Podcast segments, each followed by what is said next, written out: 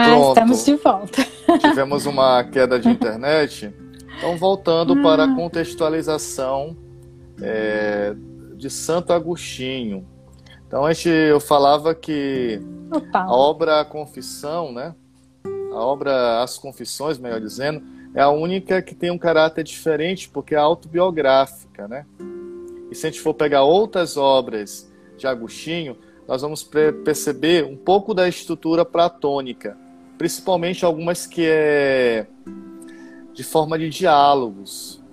Isso a gente percebe uma influência forte do pensamento grego, não só na estrutura é, das suas obras, mas também dos seus próprios pensamentos. E aí a gente tem que colocar de fato na linha do tempo e perceber que é neste mundo que Agostinho dialoga para construir o seu pensamento filosófico. E também, como a teologia ensina, né, para também encontrar as verdades necessárias também para sustentar a fé cristã daquele momento.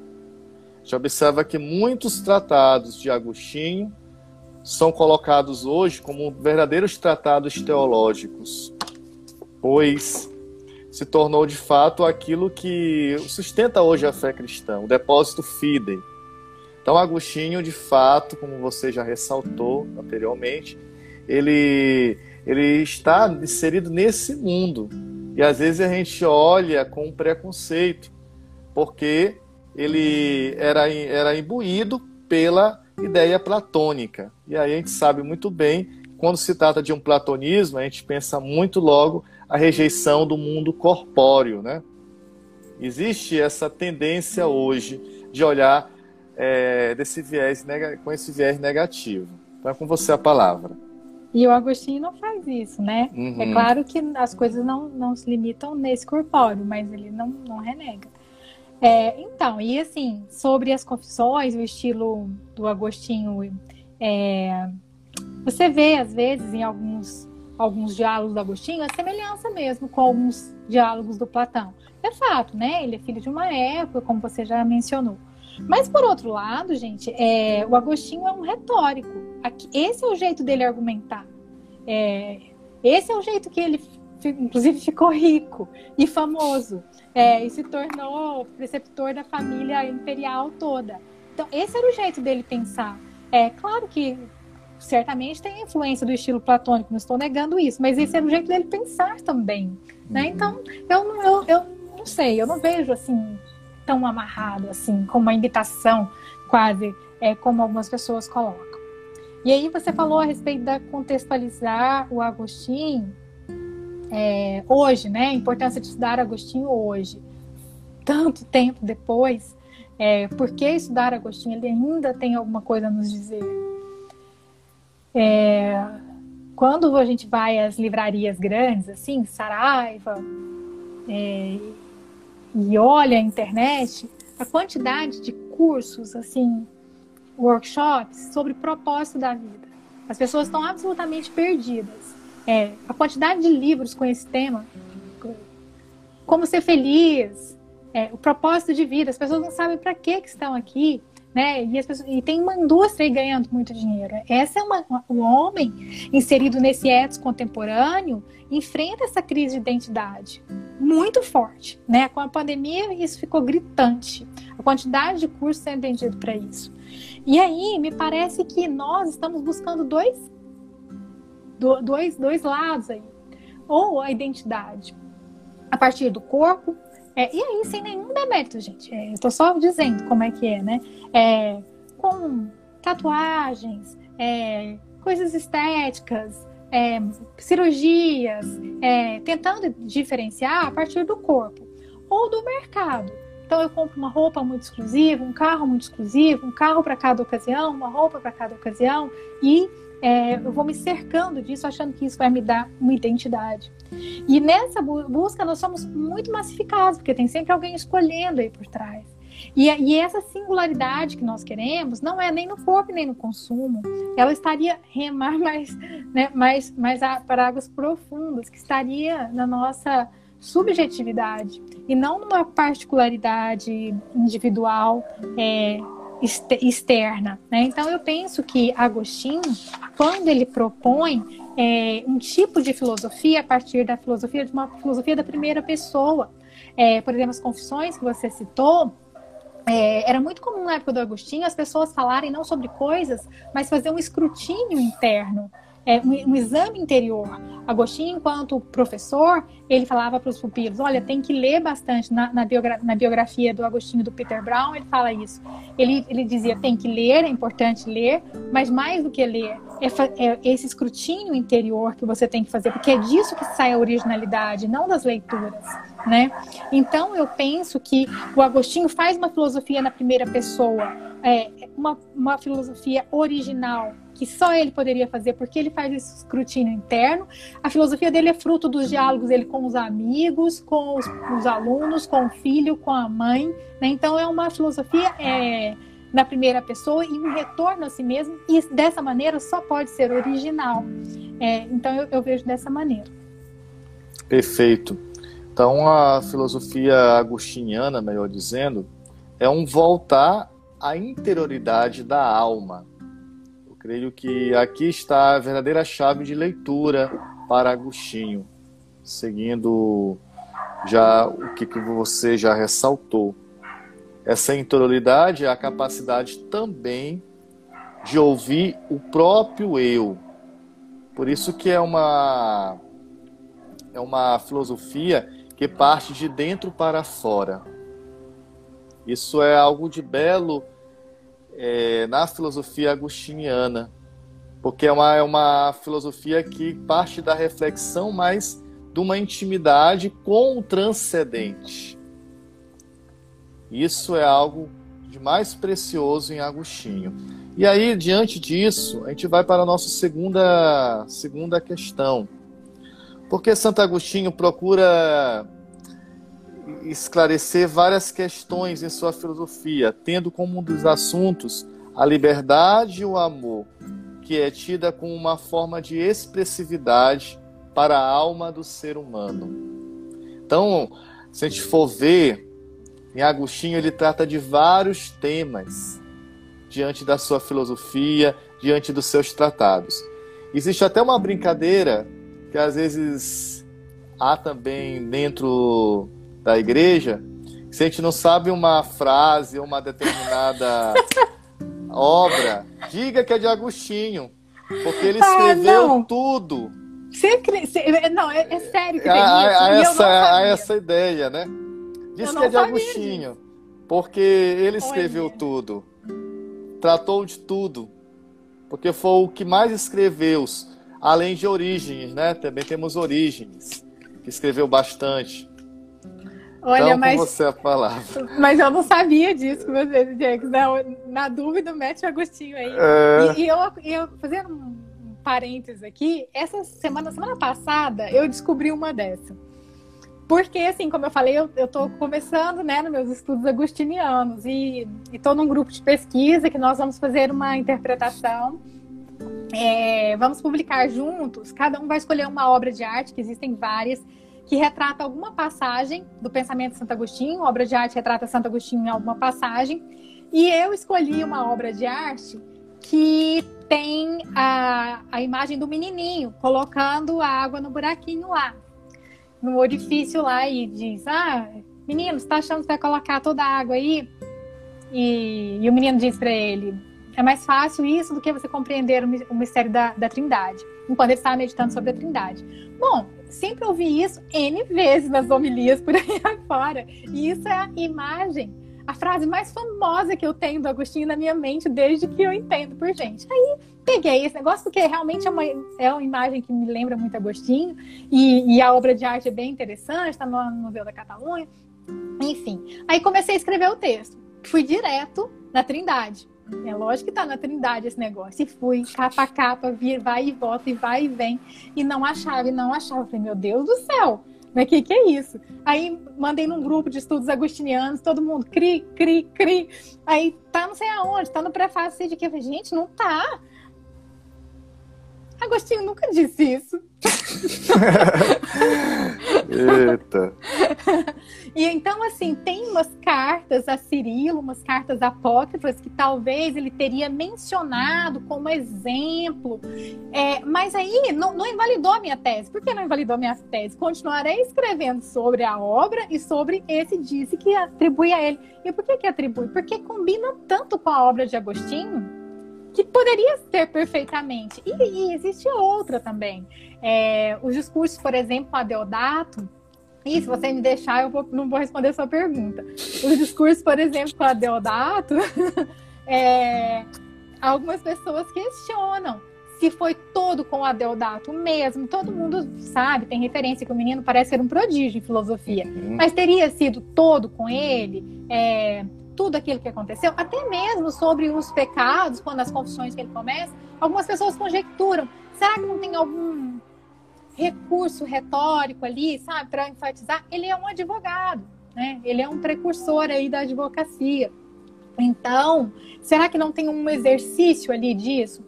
Então, assim, estou hipotetizando. Então, isso não, não, mudou em nada, mas essa passagem, quem está ouvindo aí, ele não escreveu. Certo.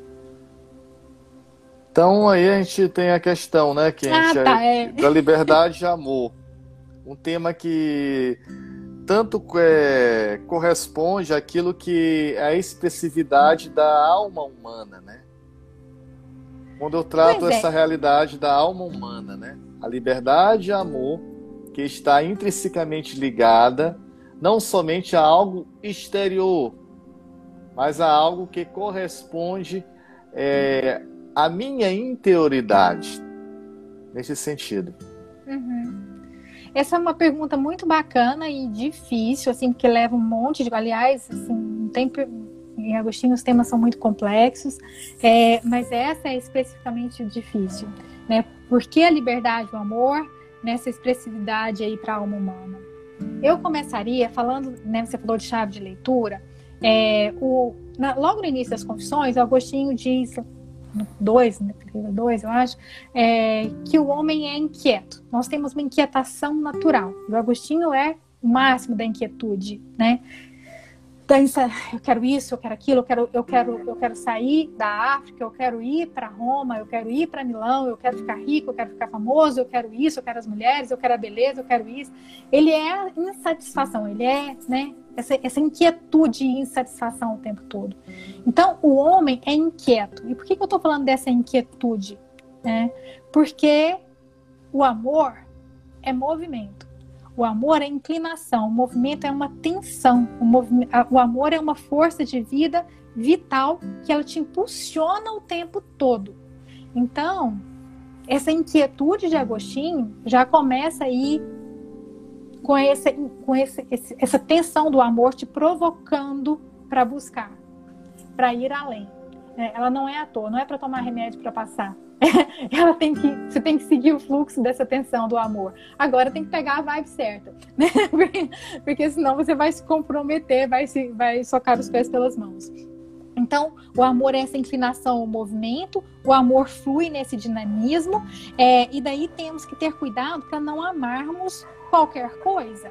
Porque é, quando nós escolhemos amar, essa pulsão que vai te levando a querer amar, você se torna aquele objeto amado.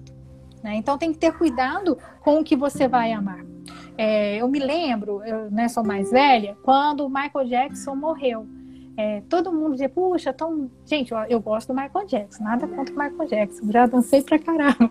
É, mas assim, é, ai, puxa vida, é tão rico, tão isso, pop, e tanto dinheiro. Ai, é, eu queria ser o Michael Jackson, né? Gente, quem gostaria em sã consciência de ser o Michael Jackson? Uma, uma coisa, é uma vida trágica, né? Então tem que ter cuidado com o que você ama, porque você se torna. Então, hoje as celebridades, né? O objeto que você ama, você se torna aquele. Então, nós temos dois tipos de amor e quatro tipos de objetos para amar em Agostinho. Os dois tipos de amor, o primeiro tipo de amor é o amor a si mesmo. O amor a si mesmo é, é o mais fácil. E aí eu vejo que, que algumas pessoas, e, e E às vezes pessoas bem intencionadas, em posts de internet, da psicologia, da área de, às vezes da área de alguma religião até, diz assim, ah, tem que amar primeiro, se amar primeiro. Hum, amar, nos amar primeiro já é o que nós fazemos, assim, porque o egoísmo é mato aqui. o negócio é se voltar para o outro. E amar a si mesmo e se fechar aqui não vai para lugar nenhum, você vai ser infeliz pra caramba. Então, o primeiro tipo de amor é o amor a si mesmo, e o segundo tipo é o amor a Deus. E os quatro objetos que nós podemos amar é Deus, nós mesmos, os nossos, pró nossos próximos e o nosso corpo. Nós mesmos e o nosso corpo, não, o Agostinho nem gasta muito, muito latim para falar o amor a nós mesmos e ao nosso corpo, esse é óbvio que nós amamos. É, eu me odeio, eu quero me destruir. Alguém pode falar, não, tem, Tá, mas eu acho que na época do Agostinho essas questões ainda não existiam muito, se existiam, bom, ele não trata delas. É, amar a mim mesmo, ao meu corpo e querer bom para mim é, é algo bem, bem comum, bem razoável, todo mundo tem. Agora, amar a Deus e os nossos próximos é que começa a complicar. E aí, então, pode falar. É compreender também o amor como uma virtude, né? Isso, Isso. que isso que é a síntese do pensamento agostiniano. Virtude porque é uma virtude cristã. Ele parte desse prisma cristão. Se eu amo somente a mim mesmo, esse amor não se torna movimento, se torna aprisionamento do meu próprio eu. E aí não há fruição, como você falou, não há de fato relação, não há alteridade. Uhum. Você falou de virtude, é, e o amor é a essência de todas as virtudes. A justiça é, é o amor a uma coisa mais ou menos igualitária, que não seja só para mim. É, uma outra virtude, virtudes menores, a paciência, por exemplo, é o amor. É, no final das contas, todas as virtudes, o fundamento é o amor, né? É, então, amar a Deus, o primeiro mandamento amar a Deus sobre todas as coisas. É, mas aí ele, esse, esse mandamento, amar a Deus sobre todas as coisas, só é totalmente compreendido aqui na medida que tem uma outra ideia e ao próximo como a ti mesmo. Porque esse amar a Deus sobre todas as coisas, em Agostinho, é, e, e, ele fala disso, não exatamente com as palavras que eu vou falar aqui, mas é pouco provável que exista uma demanda do meu de, de Deus, do, do Cristo, para mim. É pouco provável que o Cristo vai bater na minha porta e pedir um copo d'água. Né? Assim, ah, se fosse Deus pedindo, Deus nunca vai pedir nada. Agora que pede é o menino dali, é o outro dali, é o seu vizinho que precisa de uma palavra.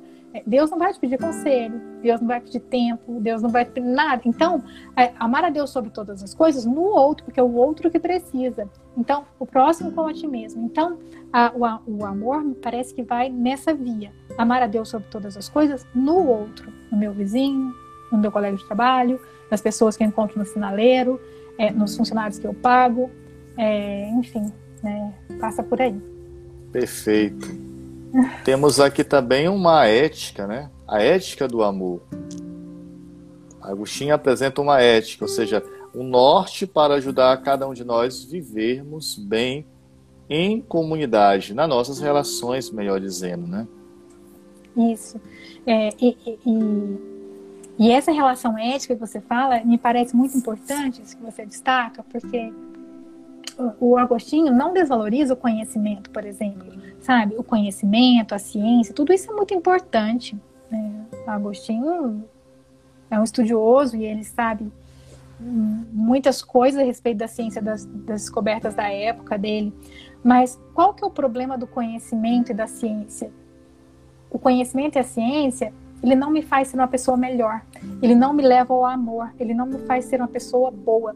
E aí, neste ponto, ele é muito diferente é, do pensamento é, socrático na boca do Platão, me parece, gente. Eu, eu entendo assim, tá? Eu posso estar enganada, mas eu entendo desta maneira. Na, na qual que é a obra lá do julgamento do Sócrates, gente?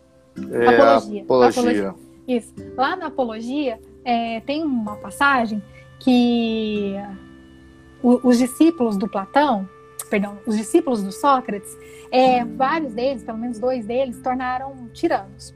E tem uma passagem que é uma coisa mais ou menos assim. Ele fala assim, o, o, cara diz assim: Olha, Sócrates, mas você não fica assim meio chateado, não? Porque é, os seus discípulos estão virando tiranos, estão lá colocando o povo no espeto aqui. É, e eles foram seus alunos, alunos brilhantes, e o, e o Sócrates diz: Olha, ele só pode estar louco. O cara tá matando esse monte de gente e você diz que ele pode estar louco? Só isso? E aí o Sócrates responde assim: É, alguém que conheceu a verdade e não faz o bem só pode estar louco, porque uma vez que você conhece a verdade, você necessariamente faz o bem. Olha como o Agostinho avança. Ele vai falar: Não, o intelecto não arrasta a vontade por causa do e aí do pecado original. Eu não queria entrar nesse ponto porque embora seja interessante, é uma coisa que vai para uma outra linha aqui que eu acho que uhum. não talvez seja.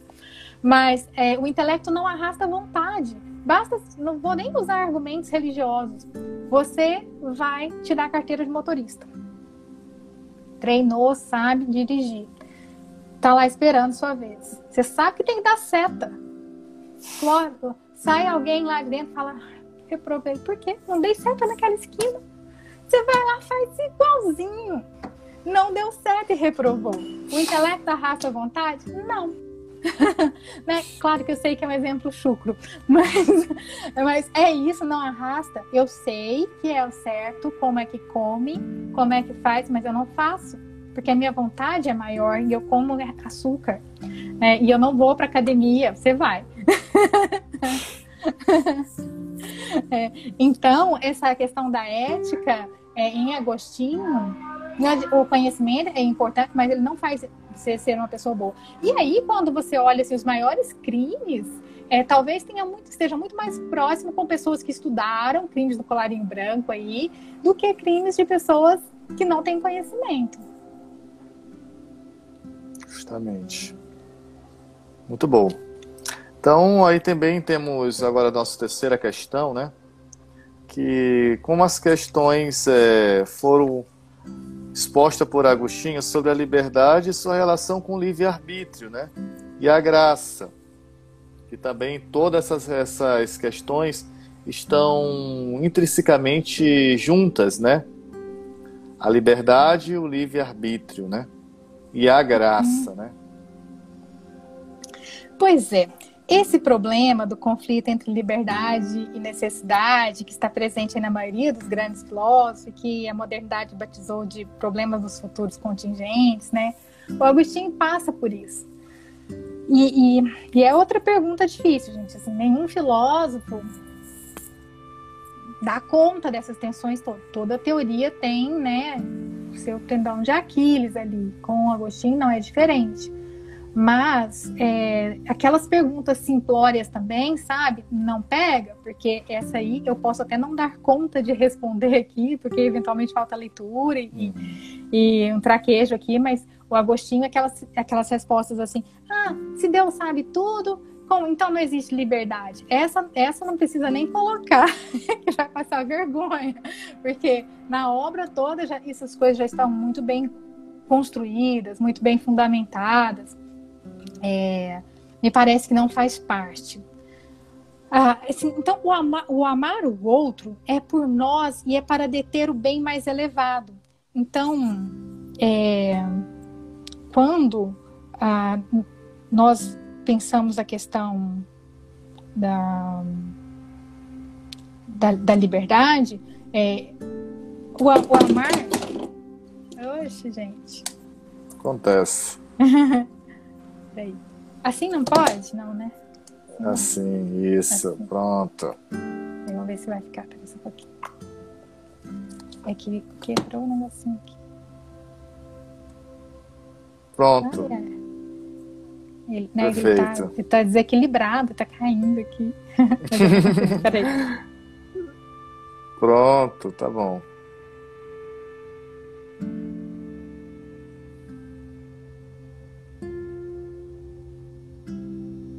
Tá sem áudio. Então, é, no livre-arbítrio, é, começando aqui, retomando que eu me perdi. O problema do conflito, então, entre liberdade é essa colocada muitos filósofos passam por ela. Quando eu tenho uma necessidade, não é só na questão do Agostinho, não. É, em outros filósofos também modernos, não recorre ao argumento de Deus, passa por essa dificuldade da possibilidade de liberdade. Então, primeiro que nem toda liberdade é, é válida. Então, ele vai falar que existe uma liberdade que é má, é, e, e não preciso nem usar esse termo mal, sabe? Uma liberdade que é doida, né? Alguém poderia falar: olha, liberdade não existe porque eu quero voar e eu não posso.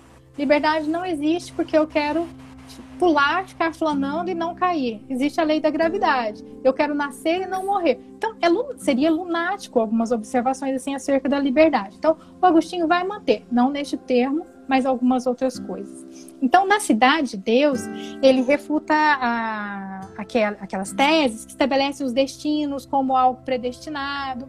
E Agostinho refuta o Cícero também, quando ele acredita que é impossível conciliar livre vontade do homem com a, a, a presciência divina. Então, essa ideia, se Deus sabe de todas as coisas, como é que existe a liberdade?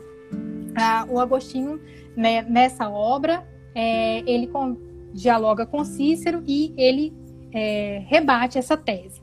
Mas eu quero começar falando da obra O Livre-Arbítrio. No Livre-Arbítrio tem um diálogo bem interessante que é com o Evódio, que era um amigo dele. Que, e o Evódio já manda logo assim, porque Deus deu livre-arbítrio ao homem sabendo que podia pecar. Esse é um outro grande tendão de Aquiles do, do Santo Agostinho. Por que, que, se Deus é perfeito, ele faz uma, um homem imperfeito e sabe que ele vai pecar e ele dá, né? E aí o Agostinho diz: é, acaso acha que Deus, sabendo que poderia pecar, não deveria ter dado essa liberdade? É, e o, o Evódio responde para ele: é o livre-arbítrio da vontade que nos permite pecar e que causa todos os problemas, ele diz para ele. então, ele, pode ser que não deveria ter dado. E o Agostinho tem uma resposta ótima. Ele diz: tá. Então você acha que sabendo que o homem poderia pecar, é, não deveria ter dado a, a, o livre-arbítrio. Um, bom, as mãos, quando as pessoas matam, é com as mãos. Quando elas são cruéis, quando elas torturam, é com as mãos. Então, que tal não dar as mãos para elas? É, e aí ele, ele leva a argumentação para isso, sabe? E, e, que é muito interessante. A, a, o livre-arbítrio é o que nos, nos torna humanos, é o que nos diferencia dos outros animais.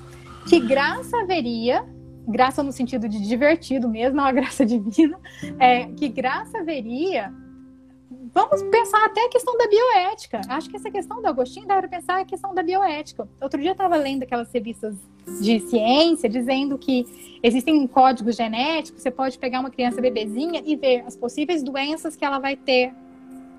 É, os, gen os genes que eventualmente teria maior tendência para violência, para algum tipo de crime. Bom, vamos supor que tem essa tecnologia, não vamos entrar no meio, vamos supor que existe essa tecnologia nós vamos querer isso, uns chips nos mapeando e dizendo é, quem vai o quê, ainda que ele fosse eficaz. E se fosse eficaz? Se eu tivesse um gene que me diz que eu sou violenta, então quando eu fosse matar alguém, fazer alguma coisa, eu ficasse estátua, como estátua de sal. Gente, que mérito eu ia ter em ser boa? É, nós nos, nos tornaríamos, eu, eu, não sei dizer o nome, mas não seria gente. Né? Uma máquina, é, que você desliga o plug quando ela dá, dá um, um, defeito e vai estragar alguma coisa, né? Então, essa, eu, eu penso que essa questão do livre-arbítrio é, é dar para pensar até uma questão da bioética. Não, não, não há humanidade sem a possibilidade da liberdade, da escolha, né? Agora, outra coisa, mas aí os homens fizeram mal. Olha, em Agostinho, ele falou, olha, devagar aí, porque nem todo mal é mal e não todo bem é bem. A gente é meio assim sensível e acha que tudo é mal também. É, não é bem assim, não. Ele coloca uma ressalva aí do que não é tudo que é ruim, afinal de contas. Então, a vontade, a liberdade e a graça caminham juntas. É... E aí, essa questão da presciência de Deus, eu comecei a falar que ele se refuta Cícero. É... Essa questão de Deus saber sobre as coisas tiraria minha liberdade? Isso passa por alguns temas interessantes, assim, fora disso. É, a questão da Virgem Maria. É, é, eu, eu tenho um, encontros, ajudava a irmã Antonella na catequese, e, e aí então uma menina volta e meia aparecia com essa pergunta: é, e se Maria não tivesse dado sim? Como é que teria sido? E se Maria não tivesse dado sim? Não, não tem como. Maria só poderia ter dito sim. Mas se ela não dissesse, bom, eu imagino que Deus daria um outro jeito. e, e, e, realmente uma pergunta muito difícil. É, mas se ele sabia que ela ia dizer sim, então não tem liberdade. Bom, eu acho que essa presciência de Deus não tira a liberdade. E aí, como professora, assim, a forma que eu consigo pensar é, é o seguinte: eu tenho uma sala com 60 alunos. E aí, é, eu preciso, eu vou dividir um seminário. Seminário difícil, conteúdos difíceis. Vamos supor que sobrou um conteúdo lá que ficou meio sobrando e eu preciso dar no seminário. Se eu colocar em algum grupo, todo mundo vai criar caso, vai ficar muito bravo, mas eu preciso encaixar em algum seminário extra e não vai ganhar mais nota por isso. Eu, como professora, que já há 20 anos, eu sei exatamente qual é o aluno, qual é o grupo que eu posso ir lá e falar, fulaninho, olha, esse conteúdo aqui é muito difícil, é a mais, você não vai ganhar nenhuma nota, você pode fazer esse conteúdo a mais? Eu sei exatamente qual é o aluno que eu posso ir. Eu nunca errei. Tô dizendo que eu faço isso sempre, não, tá, gente? Mas assim, alguma coisa do gênero. Eu sei exatamente qual aluno que eu vou. E eu obriguei ameacei tirar nota? Nunca, jamais. E se ele, por algum motivo, falar, professora, tô enrolado, jamais eu vou ficar chateada e nem nada. Então, e, e aí alguém pode dizer que não tinha liberdade? Sabe, de novo, um argumento muito simples, mas é, é mais ou menos essa a ideia. É, Maria, sendo quem ela é, ela jamais vai dizer não. Maria não, não, não é uma, oh, vem cá, você tem bom comportamento, venha cá. Né? É, é, mais do que isso. Então, das condições exigidas para fazer o, o, o bem, ah, tem um, comentador de Agostinho que eu gosto muito, que ele chama Etienne de Gilson. Muito e ele bom. resume essa questão da, da presciência de Deus da seguinte maneira que eu vou ler. Duas condições são exigidas para fazer o bem. Um, o dom de Deus, que é a graça e o livre-arbítrio. Sem o livre-arbítrio, não haveria problemas. Sem a graça, não haveria o livre-arbítrio. Após o pecado original, ou o pecado, em suma, qualquer pecado, é, não quereria o bem, se quisesse, não poderia, é, não conseguiria realizá-lo. Então, acho que é isso, né? É, um, é, para fazer para fazer o bem duas coisas o dom de Deus que é a graça e o livre arbítrio não existe bem sem livre arbítrio se eu sou um robô eu falo que um robô fez o bem né? Eu falo que um robô fez o bem? Não, não falo. É, e se com livre-arbítrio, eu incorro no perigo do erro. E se eu não tenho a graça, eu ficaria amarrada para sempre no erro. Né? Então, é, a graça é a possibilidade de eu é, usar a minha força para buscar o bem de novo, para voltar. Então, a possibilidade de fazer o mal é inseparável do livre-arbítrio, mas o poder de fazê-lo é a marca da liberdade.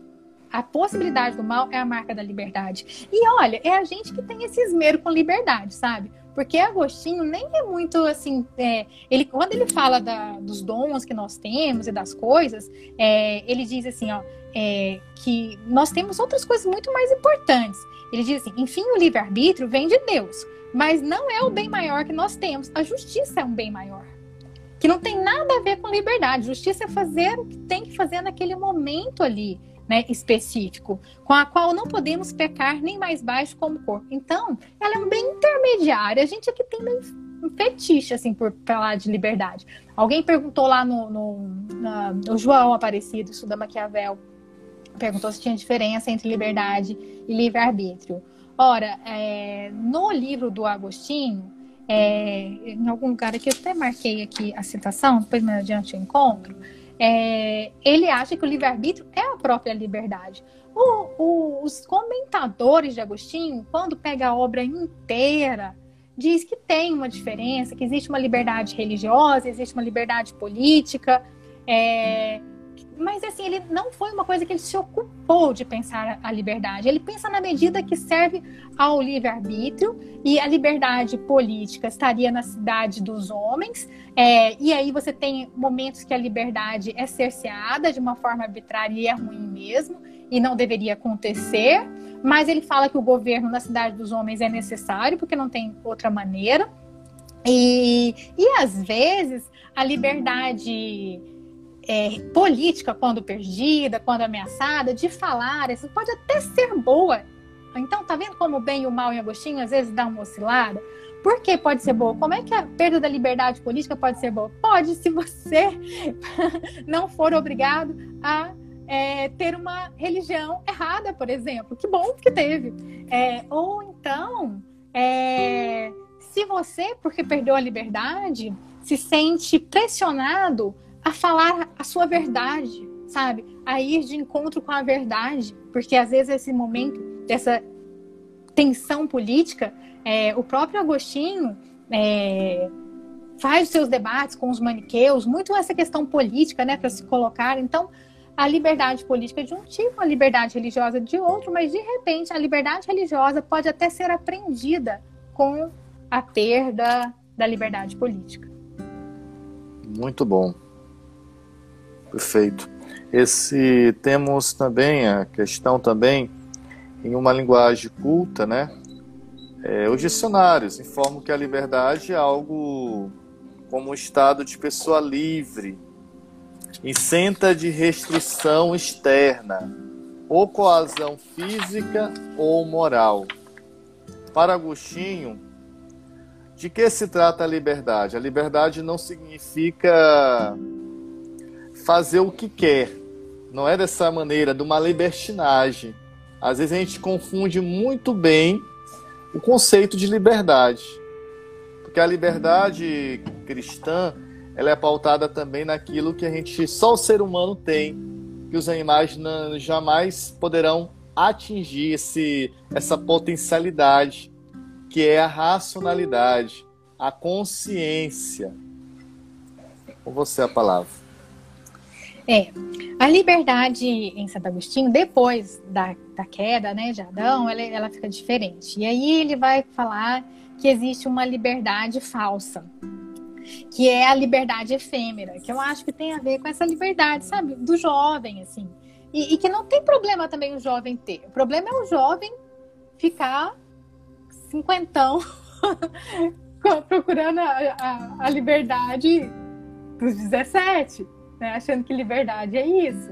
Que tem a ver com essa liberdade da concupiscência, é, que tem a ver com a liberdade efêmera. E aí vem a insatisfação. Porque você vai experimentando essas liberdades e a tensão interna, a inquietação, nossa, só vai aumentando. Só vai aumentando, porque é a busca falsa, é uma liberdade defeituosa. Porque essa liberdade defeituosa, ela tem aquela maldadezinha que se deleita com o erro, com vício. E o Agostinho sabe disso. Ele sabe disso porque ele é homem. E, né, homem no sentido aí geral, homem e mulher. Eu também me incluo nessa categoria. É, ele sabe, é, quando ele pede, ó, oh, dê minha castidade, mas não agora. Ah, olha aí, puxando ele para trás, né? É, então, é, ele sabe disso. Essa liberdade é falsa e errônea e angustia. Então, uma liberdade vã, é, que desde Adão a gente vem, vem, vem puxando. É, que é essa liberdade que a gente imagina hoje, né? Me parece. E tem a liberdade séria, né? A liberdade da retidão, que é a verdadeira liberdade que é viver a vida cristã. É, é usar a, a, liberdade quando é usada de modo indevido. É como você pegar, sei lá, um, um rádio e tentar usar como televisão, sei lá, um rádio tá usar como CD. É você pegar um, um serrote e tentar passar geleia numa bisnaguinha de batata, sabe? Não vai, não vai ficar ruim, porque a nossa liberdade tem uma outra função, ela tem uma outra tarefa, ela tem uma outra proposta, né? Que é a vida cristã, que é o amor por a Deus, mas não por Deus, mas não por Deus, mas é para conformidade da nossa essência daquilo que nós, nós somos feitos, para ser, sermos bons para contemplarmos a verdade, não por Deus, mas por nós mesmos. E aí a gente já entra numa questão que já até foi tocada, mas a gente não desenvolveu, que é alguém pode falar, ah, então é um amor egoísta? Em, cer em um certo sentido é, porque eu amo o outro na figura de Deus, para eu evoluir, para usar um termo adequado para os tempos de hoje, para eu encontrar o meu propósito, para eu ser feliz. A felicidade não é o objetivo último, mas ela está junto na busca da verdade. Como é que eu busco a verdade? Como é que eu aquieto o meu coração? É pelo outro, é na bondade, é na vida cristã, na moral cristã. E alguém fala, hum, é egoísta. É, é egoísta. Mas tem um detalhe: como é que pode ser egoísmo se é no outro? Sabe? Então, tem uma tensão aí, é, talvez tenha, talvez eu não tenha compreendido. Mas é um argumento assim, que é construído, que procede dessa maneira. É, pode dar, hum, é o egoísmo. Você vai à missa porque é um egoísmo. Você se converte, você se confessa, hum, é, mas aí é um egoísmo. Mas aí para fazer esse meu egoísmo, eu vou no outro e não em mim. Que aí me parece que dá um tônus totalmente diferente. Então, a liberdade passa por isso aí, me parece. E a partir do meu ir até a igreja, a missa, é um ato coletivo, né? Uhum. Ninguém se salva sozinho, né? É um ato coletivo. Aí se a gente for ver até o matrimônio, que eu estou trabalhando no meu trabalho do curso de teologia, né? A questão do amor esponsal, né? Que essa, que essa ideia como dessa unidade originária do homem e da mulher. Essa unidade é o fim dela é coletivo. Nesse sentido, a gente percebe que a dimensão comunitária é algo que está intrinsecamente ligado a cada um de nós. Não tem como fugir dela. Então, finalizando a última pergunta, que já estamos nas 22 Eu horas. Falo demais. E é muito bom, né? É, essa pergunta vai sintetizar tudo o nosso eixo. Porque o amor na filosofia de Santo Agostinho está ligado com o projeto de Deus para o homem. E aqui, quando a gente coloca esse projeto de Deus, esse projeto está ligado com a liberdade e também com a ideia de amor. E também com a vontade, né? Com você. Então, essa questão é o amor. É, sabe quem estudou isso assim de uma forma muito bonita? É, foi a Hannah Arendt. A Hannah Arendt, a tese dela de doutorado foi sobre o amor em Agostinho. E, e aí o amor é, em Agostinho, ele se dá, segundo uma interpretação da Hannah Arendt, numa, no modo reverso do amor. É uma, é, por que é um modo reverso? O amor em Agostinho é um modo reverso, que é aquilo que nós estávamos falando. É uma renúncia total de si por inerência de Deus é o passar por si compreendido como um esquecimento de si. E por que, que a Hannah Arendt fala disso? Por que, que ela, né, sendo uma judia, todo mundo sabe da história da Hannah Arendt, ela escolhe falar do amor em Agostinho? Por questões óbvias, né? Se você tem um esquecimento de si para o outro, você abre um leque de possibilidades ali que o que ela passou, né, das perseguições do nazismo, não aconteceria, né? É, e, e, esse desejo correlato da vida humana que é o seu próprio bem. Eu faço isso no outro, o bem para o outro, mas é para o meu próprio bem.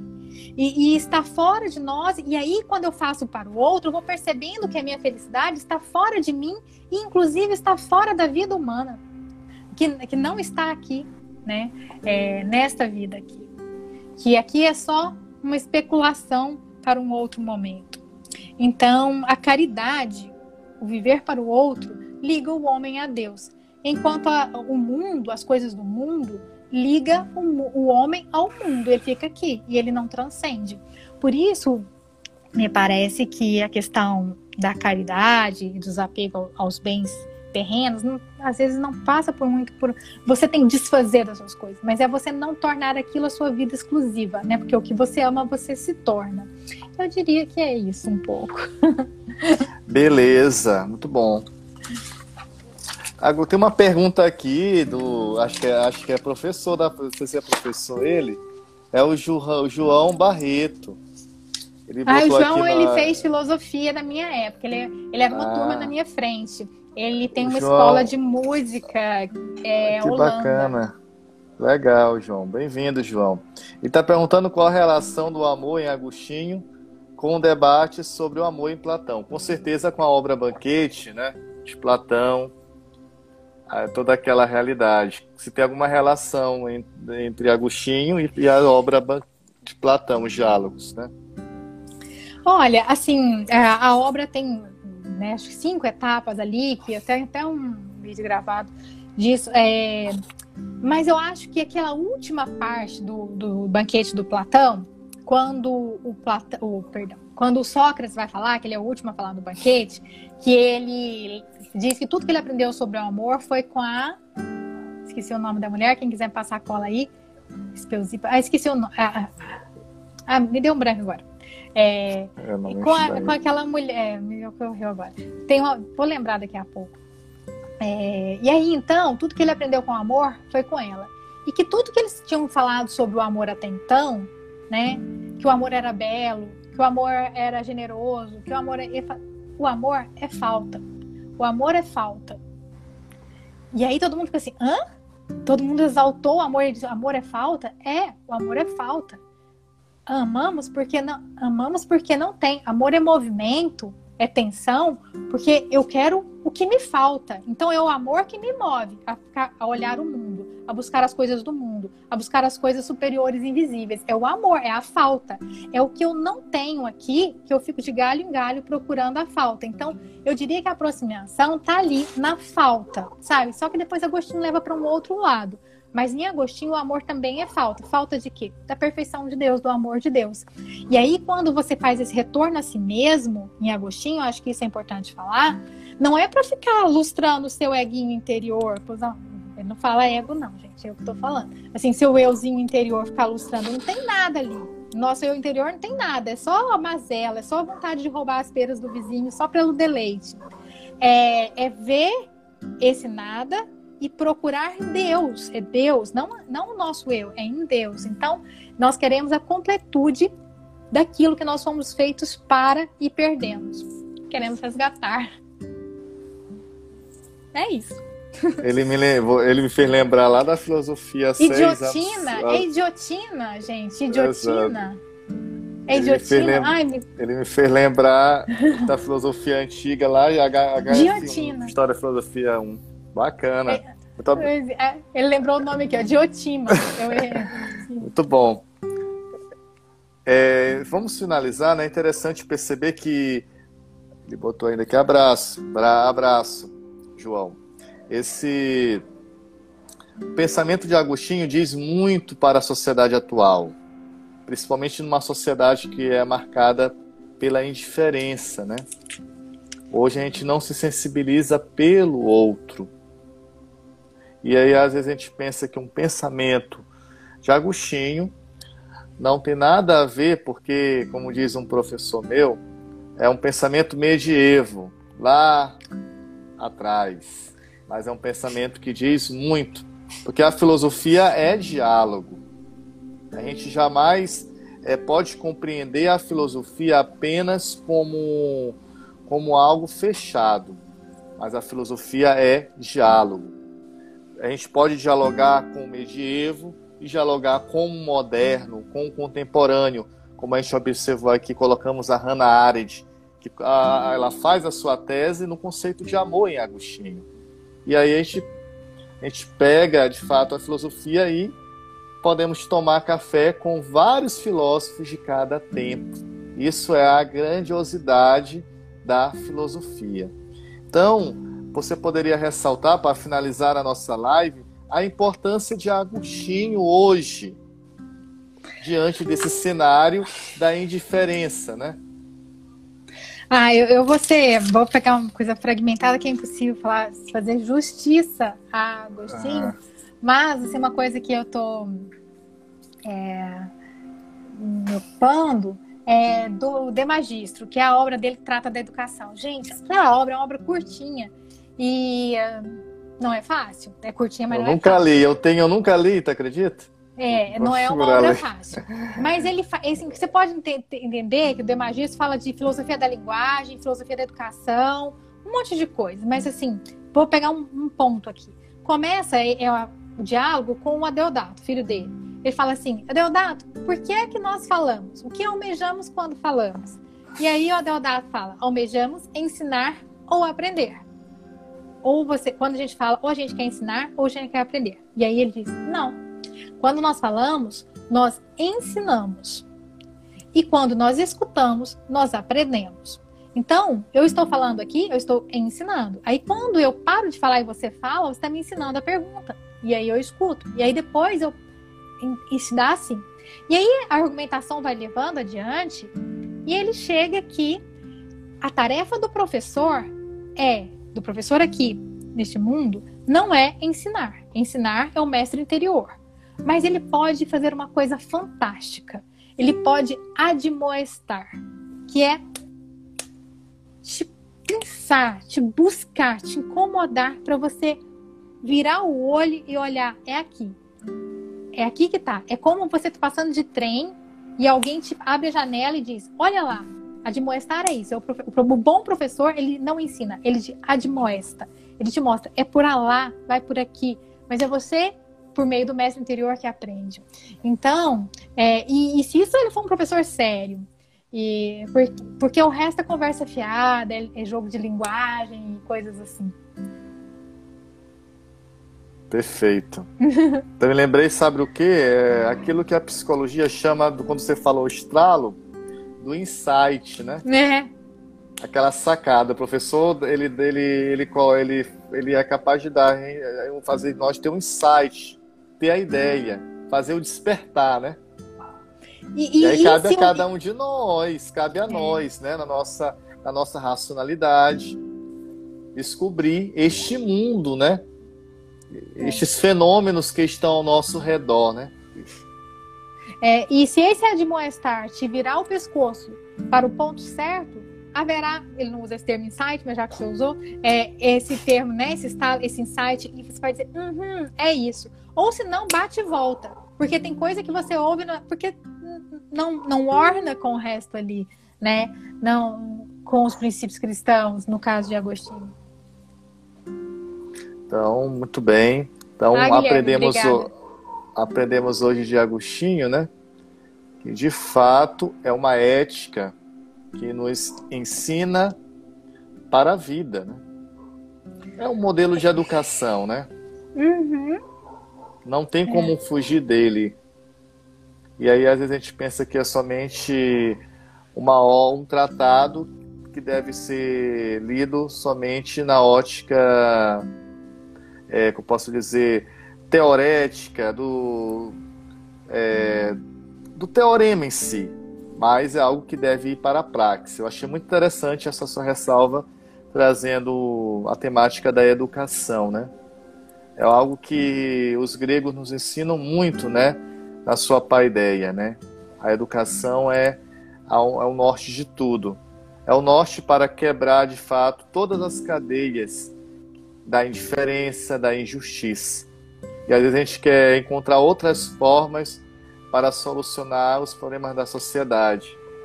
E aí, aí o grande, a grande chave é a educação, né?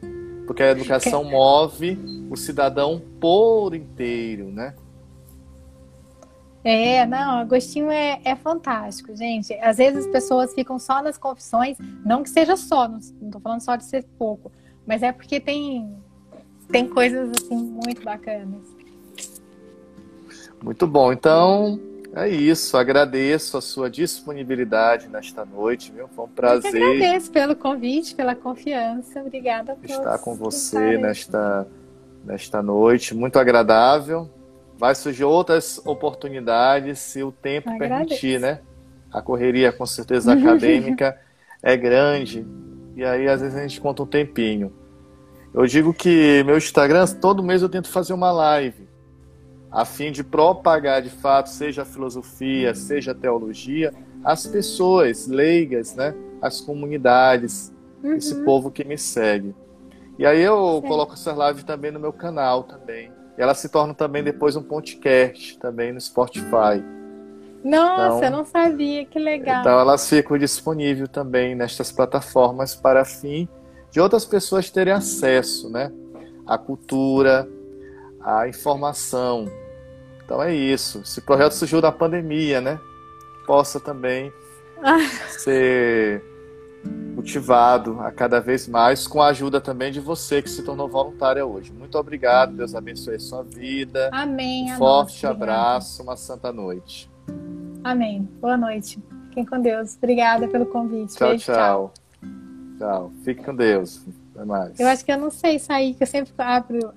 Eu vou encerrar aqui e você encerra aí também.